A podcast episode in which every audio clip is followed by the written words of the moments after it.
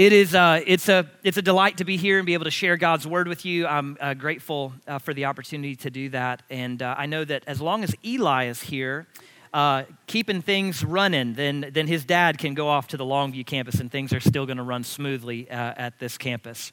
If you have a Bible with you, I want to invite you to open up to the book of Genesis. And Genesis chapter 5 is where we're going to be together this morning. If you know Pastor Gio at all, you know that he is the king of obscure East Texas facts. Uh, I have enjoyed learning all kinds of facts about Marshall and East Texas in general from Pastor Gio. He'll share these things, and I don't know where he finds some of these, but I was very proud of myself because I found an obscure East Texas fact without Gio's help the other day. Uh, I learned something the other day about Gregg County Airport. You may already know this, but maybe you don't. That uh, Gregg County Airport has one of the longest runways in the nation. How many of you knew that? Any, okay, half of, well, three of you. All right. In fact, it was the first civilian airport in Texas and in the Southwest to have a 10,000 foot long runway. And I had no idea, but he, that, that's true of Gregg County Airport. And the reason that they built it that way is they wanted it to be able to be an alternate landing site for uh, the space shuttle if needed. If the space shuttle, when it was coming back, if it needed to, to, divert, they wanted to be able to take it here at Gregg County. They also wanted to be able to take uh, planes like Air Force One if needed and other planes. And so if, if they wanted to, to be able to, to carry something that was heavy, something that was weighty, something that was meaningful, they had to build the runway different. Now, as we think about Genesis chapter 5, I want you to keep in that mind that, that in your mind because if you want your life to be able to handle the weighty things, the heavy things, the meaningful things, you have to build your life different as well. There are two ways you can build your life. You can build your life according to the way of the world, or you can build your life differently. The Bible says in the book of Romans that you can have a life that conforms to the world, or a life that is transformed into the image of Jesus. It's something that's built differently so that it can handle different kinds of things. And that's what we see in Genesis chapter 5. We see the difference between a life lived for God and a life lived away from God. Now, if you've read ahead, then you know that Genesis chapter 5 is uh, some exciting literature. It is a genealogy. And I, know that that's just, you know, when you open your Bible, you love to flip to those genealogies and read all of the begats. All right, let's be honest. That's not our favorite kind of literature. In fact, it's very easy to come to a genealogy, a family tree in the Bible, and start to read so and so begat so and so. And if we're honest, sometimes it's easy to kind of just turn the page or two and skip over that because we just don't really see the relevance uh, of a genealogy or a family tree to our life today. But don't do that uh, it's a mistake to just pass it over because there's some really good stuff in the genealogy. And it, it, I was thinking about this as I was driving over here. The last time I was here preaching, I had another obscure passage of Scripture, the last part of the book of Colossians. And here I am again with another kind of obscure passage of Scripture. And so, uh, but this is the, the text that we're in today. And here's the thing uh, the book uh, of uh, First Timothy says that all Scripture is inspired by God and is profitable for teaching and that statement's either true or it's not. But if all scripture is inspired and is profitable, then that means even in a genealogy, a family tree, there's something here for us. And so I hope that you will, will dial in with me this morning because the genealogies are in your Bible for a reason. There's actually a lot to glean from them. Here's a reading tip. Okay, when you come to a genealogy in your Bible, you need to pay attention to several things. You need to pay attention to what's the same to what's different, to what's unusual, and to what's surprising. Okay, pay attention to what's the same, what's different, what's unusual, and what's surprising. If you pay attention to the details of, of, a genealogy, there's a lot to learn there. For instance, in Jesus' genealogy, which is how the New Testament opens up, the first chapter of Matthew begins with the family tree of Jesus. You'll learn that there are a lot of surprising characters in the family tree of Jesus, which teaches us something about the kind of people that Jesus likes to use. For instance, it teaches us something about God's power to redeem any story. It teaches us something about how God is sovereign and can work through uh, even human failure and flawed human stories and messy human families. Aren't you thankful that God can work through messy human families? Can I get a witness? Isn't that a good that good news this morning? You've been with some of those messy human families this week, haven't you? With Thanksgiving, God can even work through that, and you see that in Jesus' family tree. Jesus didn't have sort of a pristine family background. It's a little sketchy. There are some weird uncles in there, and yet God used used all of those people as part of his redemptive plan.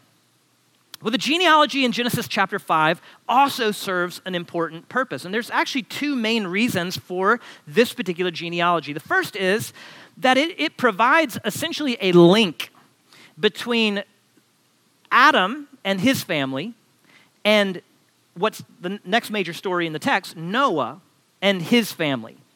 This genealogy is a bridge, if you will, between the events of Genesis 1 through 4, which is about Adam and his family, and the events of Genesis 6 through 9, which is going to be about Noah and his family. This is kind of a literary bridge between those two. But the other purpose of Genesis chapter 5 is to show the consequences of the events of Genesis 1 through 3, namely the sinfulness of human, humankind. Genesis 3 and 4, where we've been over these last few weeks, has shown the depravity of the human race, how sinful Adam and Eve have been, and then their descendants, particularly Cain, and then his family, seen in, in uh, you know, uh, this murderous family tree with people like Lamech that you saw probably last Sunday, who's this, you know, uh, he marries multiple wives and he kills children and writes songs about it to brag. And you see all of this worsening depravity in Genesis chapter 3 and chapter 4. When you get to chapter 5, you see the result or the consequences of that sin. And the consequences of that sin is death.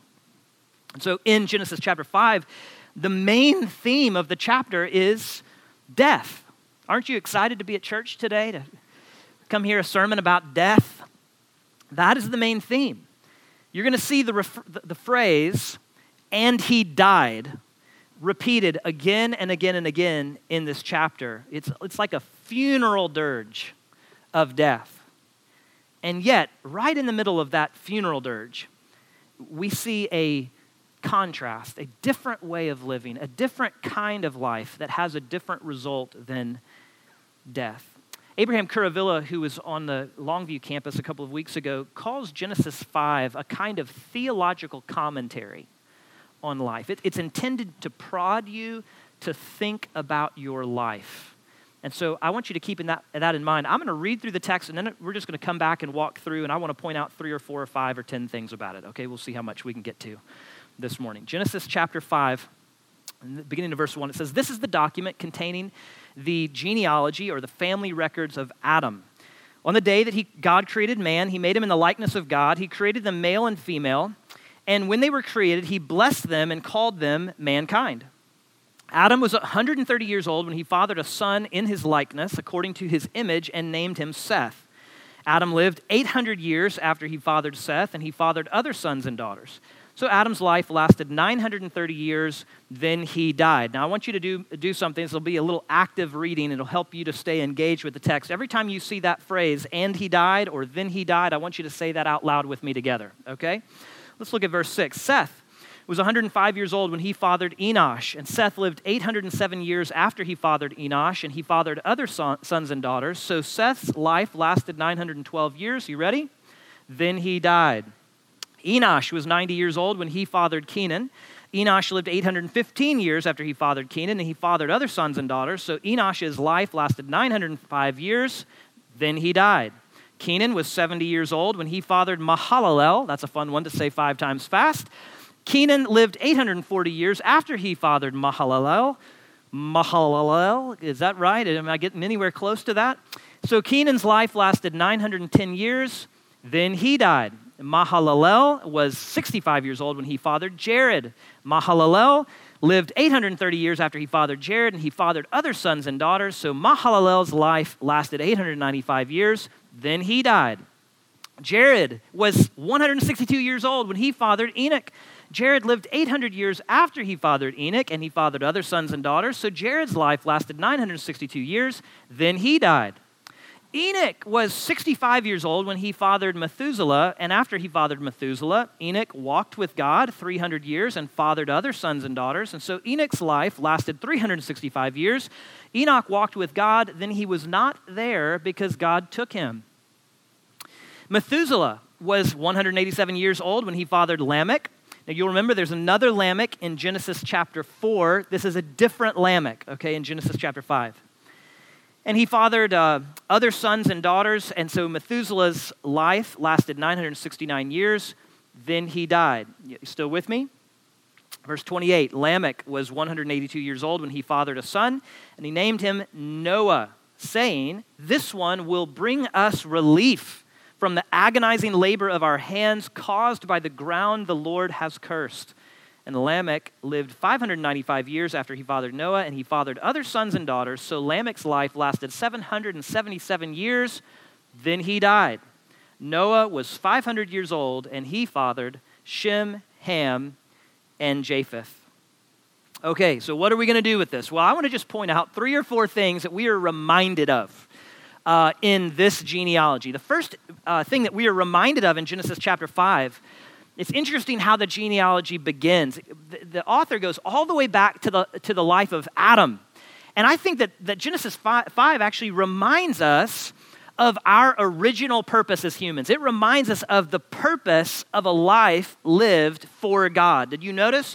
The, the language should be familiar to you in verses 1 and 2 that God created man, He made him in His likeness and His image, and then He blessed them. You remember that from Genesis chapter 1. He creates Adam and Eve in the image of God, and then He blesses them. And so, before we get into this very long genealogy that focuses a lot on death, the first thing the author wants you to do is to remember the purpose of life in the first place. Before you think about what happens later, he's trying to get you to think back to what God intended. God intended for us to bear his image to the world and to live a life of blessing. That's why you were created. You were made by God and you were made for God. Can we say that together? You were made by God and you were made for God. You were made in the image of God to represent Him to the world. This is why Adam and Eve were created. This was their purpose. Now, listen, you can live your life for all kinds of different purposes. You can live your life for the purpose of making all the money you can make. You can live your life for being as famous as you can be. You can live your life uh, to have a, a family that's enjoyable. You can live for all kinds of purposes. But the reason that God made you was for Himself. Amen? God has made you for Himself to bear His image, to represent Him well in this world, and to live a life of blessing. It's like keys, which I have no keys in my pocket right now, but if I had a key, I could hold it up to you. A key a car key can be used for a lot of different things, right? You can use a car key. I use my car keys from time to time to open up boxes. You can use it to open up letters. You can use it to clean your ears. You can use it to pick your nose. You can use a car key for all kinds of reasons, but there's one reason a car key, key was made. It has one purpose, and that's to turn on a car, right? Or to open a car door. God has made you for Himself. You'll never live your purpose until you live for Him. Amen? That's why Adam and Eve were created. So the first thing that we're to be reminded of in Genesis 5, we're to think back to Genesis 1. God's original design for our lives was to, to live for his glory, to image him to the world, to live a life of blessing. That's what Adam and Eve were commissioned by God to do. Question How did they do with that? Not very well. Instead of living for God, with God at the center of their life, almost immediately, they put themselves at the center.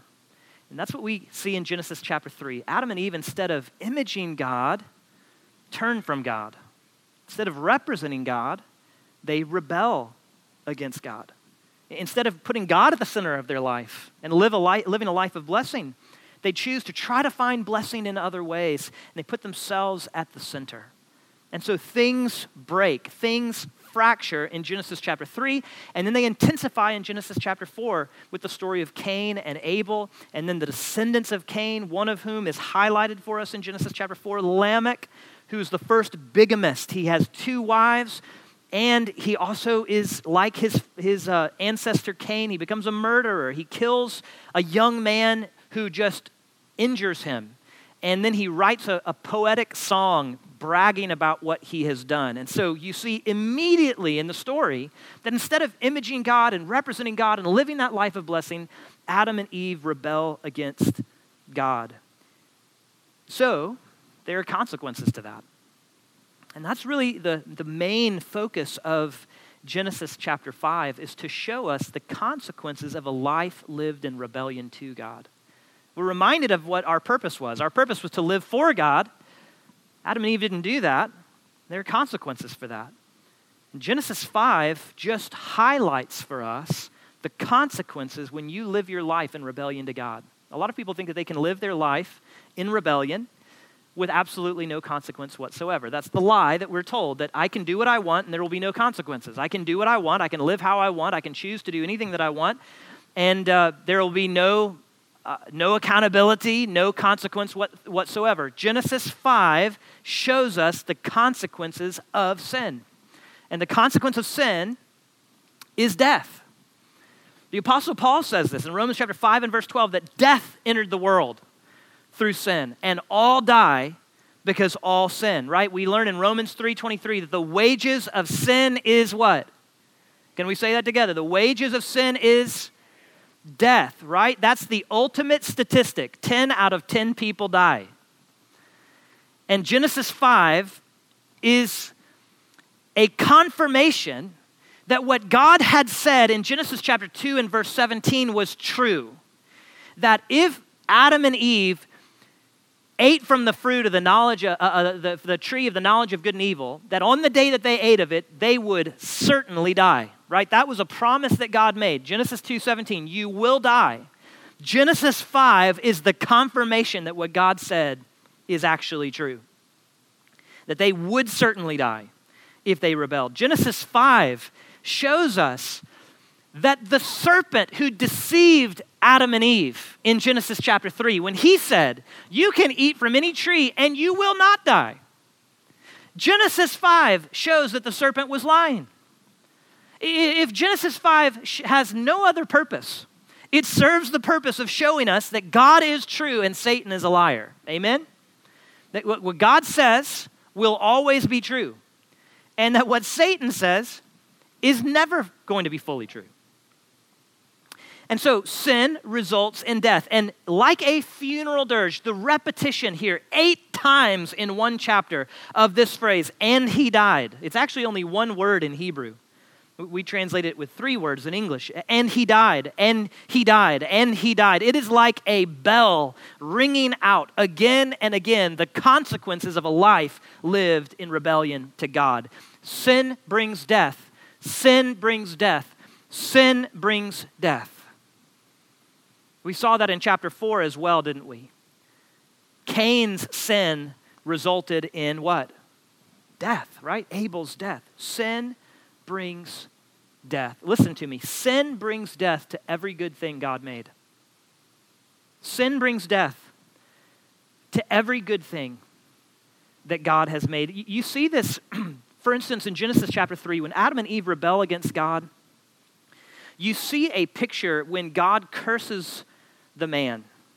He says, uh, You were taken from dust, and to dust you shall return. You remember that phrase in Genesis chapter 3? I formed you out of the dust, but when you die, you're going to return to the dust. Do you see what's happening there? God, when He creates Adam, He takes dust, He breathes into it the breath of life, and Adam becomes a living being. But because of Adam's sin, man is going to return back to the dust from which he came. Sin is like an uncreation. It's like an undoing of what God has made. It's like a reversal of creation. Man comes from dust. That's what God does, but because of man's sin, man returns to the dust. It's a reversal of God's good work. And folks, that is always what sin does in our life. It destroys the good things that God intends for us. If you think about every sin, which I don't want you to dwell too much here, but I, I, want you to think about almost any sin you can imagine is the twisting of something that God originally intended to be good. For instance, think about human greed, right? Human greed is sinful. However, it's a twisting of something that God intended to be used for good. God intended you, for instance, to create wealth so that you can share wealth. God, God, wealth is not inherently evil. Wealth is actually a good. It's something that God intends for you to be able to create, to be able to enjoy, and to be able to use to bless other people. But when sin enters the picture, instead of becoming generous people, we become greedy people. Instead of becoming open handed with our wealth, we become closed fisted. Instead of using the blessings God has entrusted to us to bless the people around us, we use it just to enrich ourselves, right? And we become greedy people. Why? Because of sin. Sin distorts good gifts. Think about the gift of sex. Sex is a wonderful gift to be enjoyed within the boundaries of marriage. But when sin enters the picture, it twists something that God intended to be good and to be a blessing, and it becomes something that is distorted, and, and, it becomes, for instance, immorality or adultery or some other kind of expression of sexual sin. It becomes, uh, it becomes essentially selfish because sin twists God's good gifts. We, we could talk about ambition. Ambition is not inherently evil. God wants you to live for His glory, to do everything with excellence and all things to the glory of God. To, whether, whether you own a business, God wants you to, to lead that business well for His glory. Be ambitious to do that for His glory. If you're a missionary, go reach a nation for God's glory. Be ambitious about that. If you have a family, then you raise that family in a godly way. Be ambitious for that. Ambition inherently is not evil, but when sin enters the picture, it becomes distorted. And sin brings death to every good gift from God. Death is the consequence of a life lived in rebellion to God. And Genesis 5 is just that reminder that you need to hear that because of human sin, the result is death. Right in the middle of this genealogy that rings out. And he died, and he died, and he died, and he died. There's one bright light right in the middle of the genealogy. And you probably picked up on it as we were reading through the text. The bright light is in verses 21 through 24. We see something different. And Genesis 5 shows us yes, here was our original purpose. We were designed to image God, to represent Him, to live a life of blessing, but we rebelled, and so we experienced the consequence of that rebellion with, with death. But Genesis 5 also shows us that there is a different way to live. Genesis 5 reminds us of the importance of walking with God and how that can make a difference in your life. You, you, saw it in verses 21 through 24 with the life of Enoch. Did you see that in verse 21? Enoch was 65 years old when he fathered Methuselah, and after he fathered Methuselah, Enoch walked with God. 300 years and fathered other sons and daughters. And so Enoch's life lasted 365 years. Enoch walked with God, and then he was not there because God took him. Notice the absence of the phrase, and he died. We're not told that Enoch dies, we're told something different. This is intended to show us a contrast. I told you when you read genealogies, you need to pay attention to what's the same. You also need to pay attention to what's different, what's surprising, what's unusual. Well, this is the example in Genesis 5 of what is different, what is surprising, and what is unusual. And it's intended to show you a contrast. It's interesting. if you count from Adam, the seventh descendant, through the line of Cain, you know who you get? Lamech in Genesis chapter 4. This murderous, bigamous, boastful individual. But do you know if you count the seventh descendant from Adam through the line of Seth, you get Enoch, a man who walked with God. Can you have two different examples? Lamech, bigamous, brutal, boastful, and Enoch, a man who walked with God. Genesis 5 holds up the life of Enoch to show you that there is an alternative way to live. There is an alternative to a sinful life that leads to death. If you walk with God, you can have victory over death. Notice the phrase, it's repeated twice, verse 22 and verse 24. Enoch walked with God. Now, I want you to think about that phrase, walked with God, because it provides such a contrast, for instance, with Adam It provides a contrast with Cain. Adam, you remember, he walked with God as well, but then he rebelled against God and eventually he hid from God. Cain murdered and then he went away from the presence of the Lord, the text tells us. But Enoch, Enoch walked with God. And it's mentioned twice, which is the text's way of like putting a red flashing light for you. Uh, when, when something's repeated in the text, especially in such a short span, it's the author's way of saying, hey, pay attention, this is important. It's, it's emphasizing that Enoch, in contrast to all of these other characters in the story, Enoch lived differently. Enoch built his life differently. Enoch walked with God. Now, what does it mean to walk with God? Thank you for asking that question. The phrase walked with God, it, it has the sense of, of having a close personal relationship with God. It, it has a sense of a special intimacy with God. It has the sense that Enoch experienced and enjoyed a communion with God, that he had a life that was close with God. Notice the phrase walked with God. There's a commentator who says that that, that it's very important to notice that he says he walked with God instead of he walked before God. Sometimes in the Bible, it will talk about someone who walks before God. and this commentator says that to walk before God suggests almost that God is a spectator. God sees the person walk before him. The person is, as it were, parading before God. Sometimes individuals in the Bible are described that way, walking before God.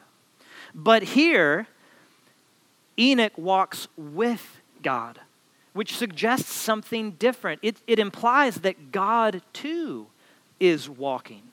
Enoch is walking with God, they are walking together.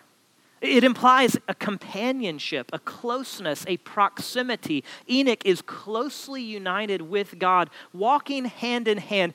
Enoch here is pictured as God's very intimate friend and they are always together. It's like the difference between when my kids were young, we had a Toys R Us uh, in Amarillo, Texas, when we lived there. How many of you remember Toys R Us? It was the greatest place on earth when I was a kid. And we had one before it closed down in Amarillo. And when our kids were younger, we would take those kids to Toy- Toys R Us. And when you take children into Toys R Us, uh, they, they immediately begin to, to multiply and scatter and grab things off the shelf and try to try on everything and play with every toy. And the best thing that you can do is put them on a leash when you walk in there so that they don't just rush off, right? They are, they are walking in front of you. Uh, and you're, you know, there's some distance there. There's a very diff- big difference between a child who's rushing ahead of you and you're just trying to keep up with them and for instance, when Amy and I take a walk in our neighborhood, when we walk in our neighborhood, I'm not 10 feet in front of her, or she's not 10 feet in front of me rushing ahead.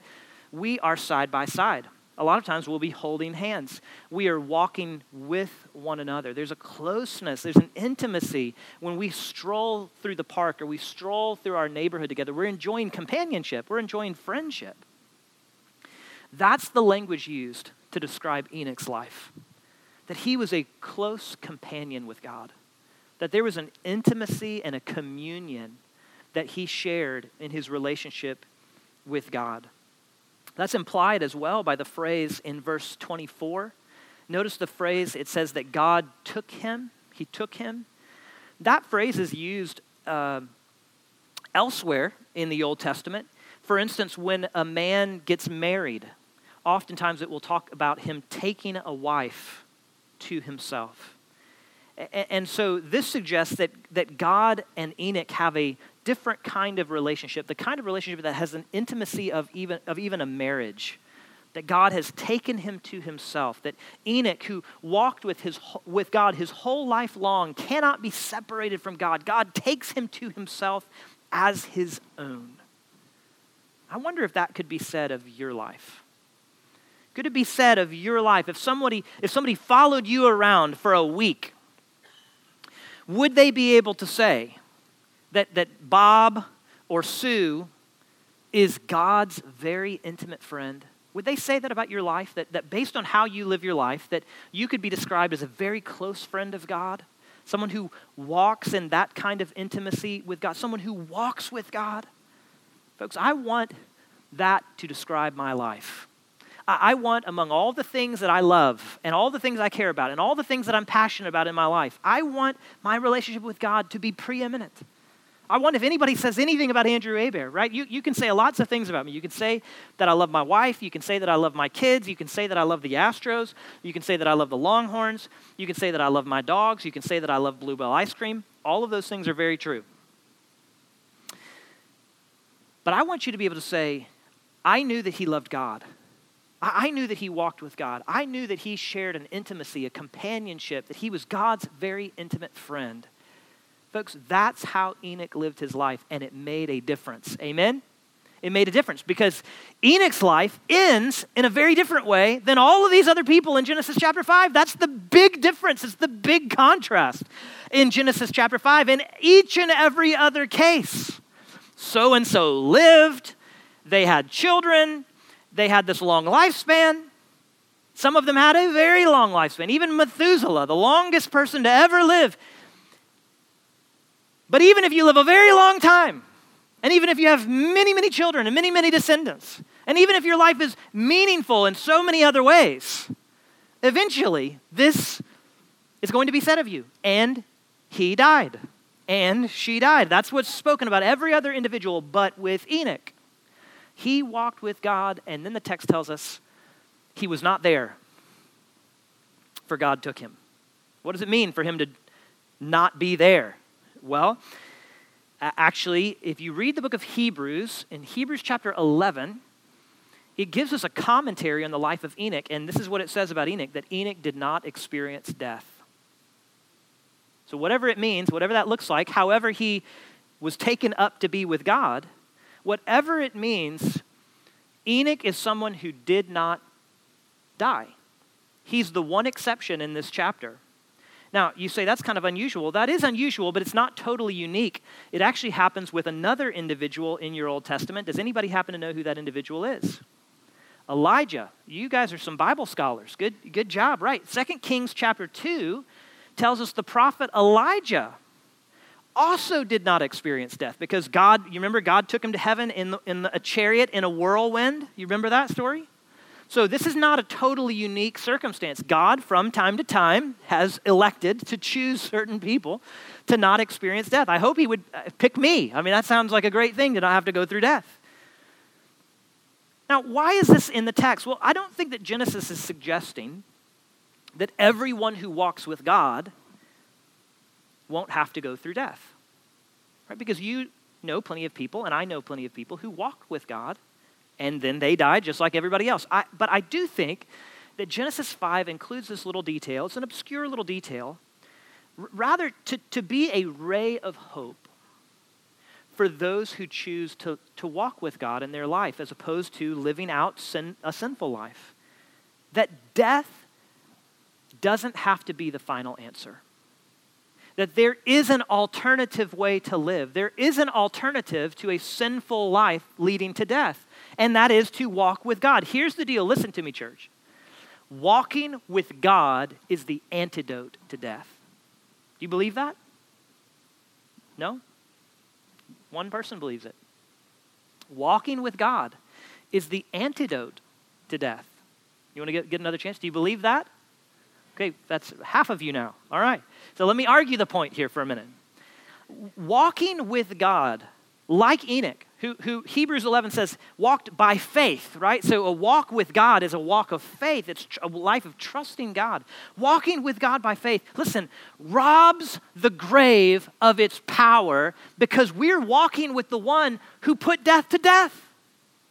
You don't have to succumb to the inevitable consequence of the finality of death if you walk with God, because when you walk with God, you're walking with the one who put death to death which means death doesn't have to be your ultimate consequence. Does that, does that mean that we won't actually die? Well, in a sense, yes, and in a sense, no. The, the truth is, we will all face death, but for a believer in Christ, death has no permanence. For a believer in Christ, death has an expiration date. You see, Enoch avoided death by a miraculous translation to heaven. God just took him and he was not. But, folks, There's someone else who defeated death by a miraculous resurrection from the grave, and his name is Jesus. Which means that even though each and every one of us will face death, death won't have the final say. Death is not the end. For a believer, 1 Corinthians chapter 15 and verse 54 tells us that one day death will be swallowed up in victory. The Bible tells us, listen, not only that Jesus experienced death and was buried, and came back to life, but that if you follow him, one day you will die. You'll be buried and put in the ground, but that's not the end. One day when Christ returns, you will follow Christ out of that grave. Like Jesus, you will be resurrected from the dead as well. Listen, I think sometimes we think about our future as believers and we just think about, you know, being in God's presence in heaven and sort of floating around in the clouds with angel bands and halos and so forth. That's really not how the Bible describes your future it is true that to be absent from the body is to be what? Present with the Lord. So when you die, immediately, the moment that you close your eyes in death, immediately you're going to be in the presence of the Lord in heaven. But that's not the end of the story. You got to keep reading. You got to read to the final chapter of the last book of the Bible. One day Christ is going to return, and the Bible says that when Christ returns, that the dead in Christ will be raised incorruptible. And the, prophet, uh, the, the apostle John says that he saw a new heavens and a new earth and a city coming out of heaven down to earth. There's a picture there that God is going to one day remake the world, that you will actually live in a resurrected, glorified body in the new Jerusalem on a new earth. earth. You're not going to live some sort of disembodied life floating around in the clouds. You're going to live a resurrected life in the presence of King Jesus on a new earth earth, which means that death does not have the final say. Death is a temporary problem that has an expiration date, that death itself will one day be defeated in full. If you were charismatic, so you'd be running up and down these aisles waving hankies right now. That's some good news, isn't it? Enoch shows us that, that death is not the final answer for the believer in Christ, that death is temporary, it has no permanence. Which, which leads me to the very last observation I want to make about Genesis chapter 5, and it's at the very end. The last reminder listen, the chapter shows us the, the purpose of a life lived for God. It shows us of the consequences of a life lived in rebellion to God. It, it shows us the importance of a life lived walking with God. But the last thing that the text shows us is the future hope that comes from God. I want you to see it tucked away in verses 28 through 32. The last, uh, the last part of this genealogy describes a different Lamech. Remember, we, we have a Lamech in Genesis 4, it's a descendant of Cain, but there's another Lamech, a descendant of Seth, through Seth's family. Verse 28 Lamech was 182 years old when he fathered a son, and he named him Noah. Now, Noah is going to become the main character in Genesis 6 through 9. Okay, we're going to see his story starting next week. But why was he named Noah? Well, Lamech said, it says that Lamech named him Noah because he said that this one will bring us relief from the, or some of you have a translation that says he'll bring us comfort from the agonizing labor of our hands caused by the, the ground the Lord has cursed. And then it tells us in verse 32 that Noah had three sons Shem, Ham, and Japheth. And that's where the story ends at that particular point. Now, the text tells us an important detail. It tells us why Noah had the name Noah. Lamech named him Noah because he said that God is going to bring relief through this one from the curse. Eh, eh, the word Noah in Hebrew, it's a word play. It sounds like the Hebrew word that means comfort or bring us relief. So every time you would hear the word Noah, you would be reminded of this idea of relief or comfort. And Lamech says, I'm naming him this because I believe that it's going to be through him that God is going to bring comfort from the curse, relief from this curse of the ground. He's expressing confidence that one day relief from the curse of sin would come and that it would be through Noah. Someone has said that Lamech was, in a sense, looking both backwards and forwards. He was looking backwards at the curse but he was looking forward for comfort. He, he was looking backwards at rebellion, being reminded of the curse of sin that they were enduring. But he was looking forward to a day where they would be relieved from the curse. And here's the deal that's actually how it was going to happen.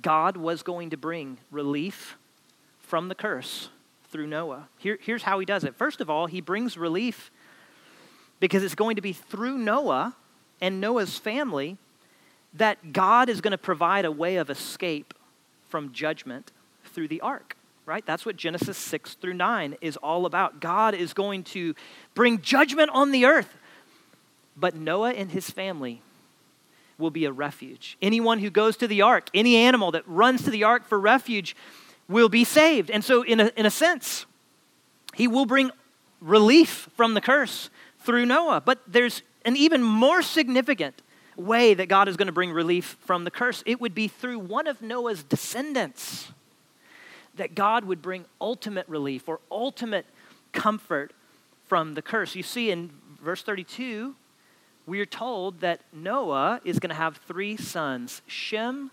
Ham, and Japheth. And one of those sons, Shem, his line, they're going to be called Shemites or Semites. The Semitic people are going to come through the line of Shem. The, Israelites, the Jewish people, are going to come through the line of Shem.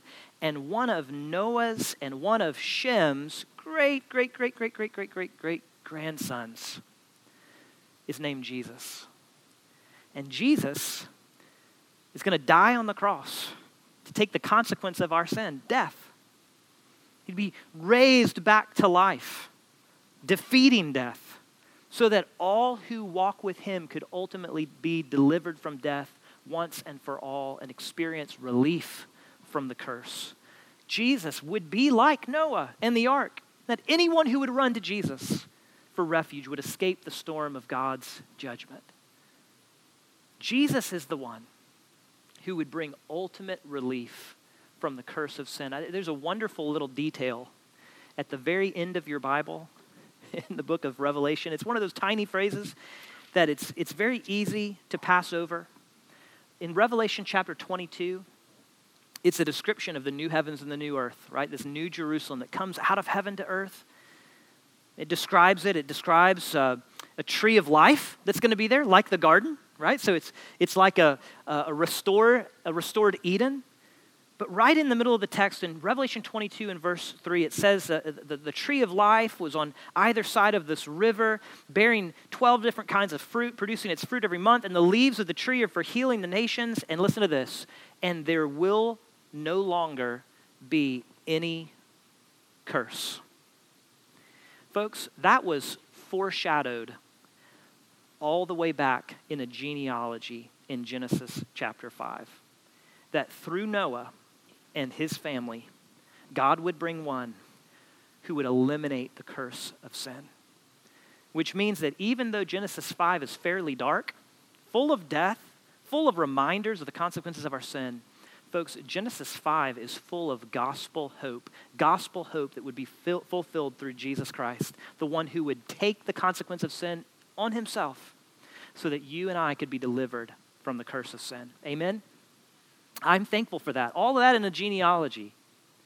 Here's the thing anytime I do a funeral as a pastor, and usually there's a casket right up here, I will, I will tell the people who are present to let this person's death make you think about your life? In other words, when you think about death, it should make you think about life. It should make you think about your life. And so I want you to, as we've read a lot about death in Genesis chapter 5, I want you to allow that reminder of death to make you really consider your life. Are you walking with God?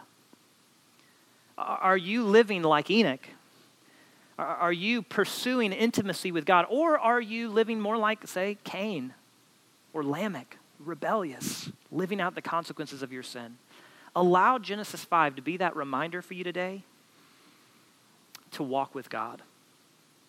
Let it also give you hope that one came who defeated the power of death and relieves us from the curse of sin. Here's the good thing about a funeral. I always tell people who bury loved ones, I say, listen, if it's possible, rent the casket because you're not going to need it forever. Amen? if Christ really rose from the dead, it means caskets are temporary. It means cemeteries are temporary. You know where I want to be when Christ returns? I want to be at a cemetery. Can you imagine? Can you imagine gravestones bursting open as Christ returns and the dead in Christ are raised because of our champion, our victor, Jesus, who has defeated death and put death to death? That gives me great hope today, and I hope it does for you. If you don't know Jesus as your Lord and Savior, I pray that today would be the day that you find your hope in Him. We're going to sing one final song in just a moment, and then once we're done singing that song, feel free to linger. There are going to be several staff members who will be back over in that corner if you'd like to talk about how to have a relationship with Christ, or you maybe just say, Pastor, I want to walk with God more intimately. We can talk with you about that. We'll be around for a little while. Feel free to talk to me or any one of the staff members here, and we'd love to, to help you to take that next step. Let's pray together. Lord, we thank you for your word. We're thankful that even in the obscure parts of your word, there is something that's edifying, there's something that is encouraging, there's something that's profitable for us. So, Lord, I pray that as we've thought about Genesis 5, that you would just drive the truths that are present here deep into our hearts. I pray, Lord, that we would be a people who live out our purpose, that we would image you and represent you well. Lord, I pray that we would walk with you. Help us. Grow in us a desire for greater intimacy with you. Lord, forgive us where our desires are for other things. Forgive us where our hearts wander. And Lord, help us to have great hope the future hope that we have because of Christ, that one day the curse itself will be gone. And help us to live in light of that hope. We pray in Jesus' name. Amen.